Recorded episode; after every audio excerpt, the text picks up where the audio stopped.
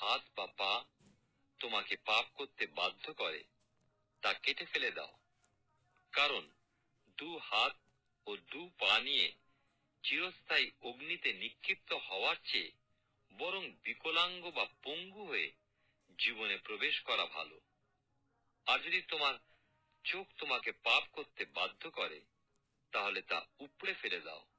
দুই চোখ নিয়ে নরকের আগুনে নিক্ষিপ্ত হওয়ার চেয়ে বরং এক চোখ নিয়ে তোমার পক্ষে জীবনে প্রবেশ করা ভালো।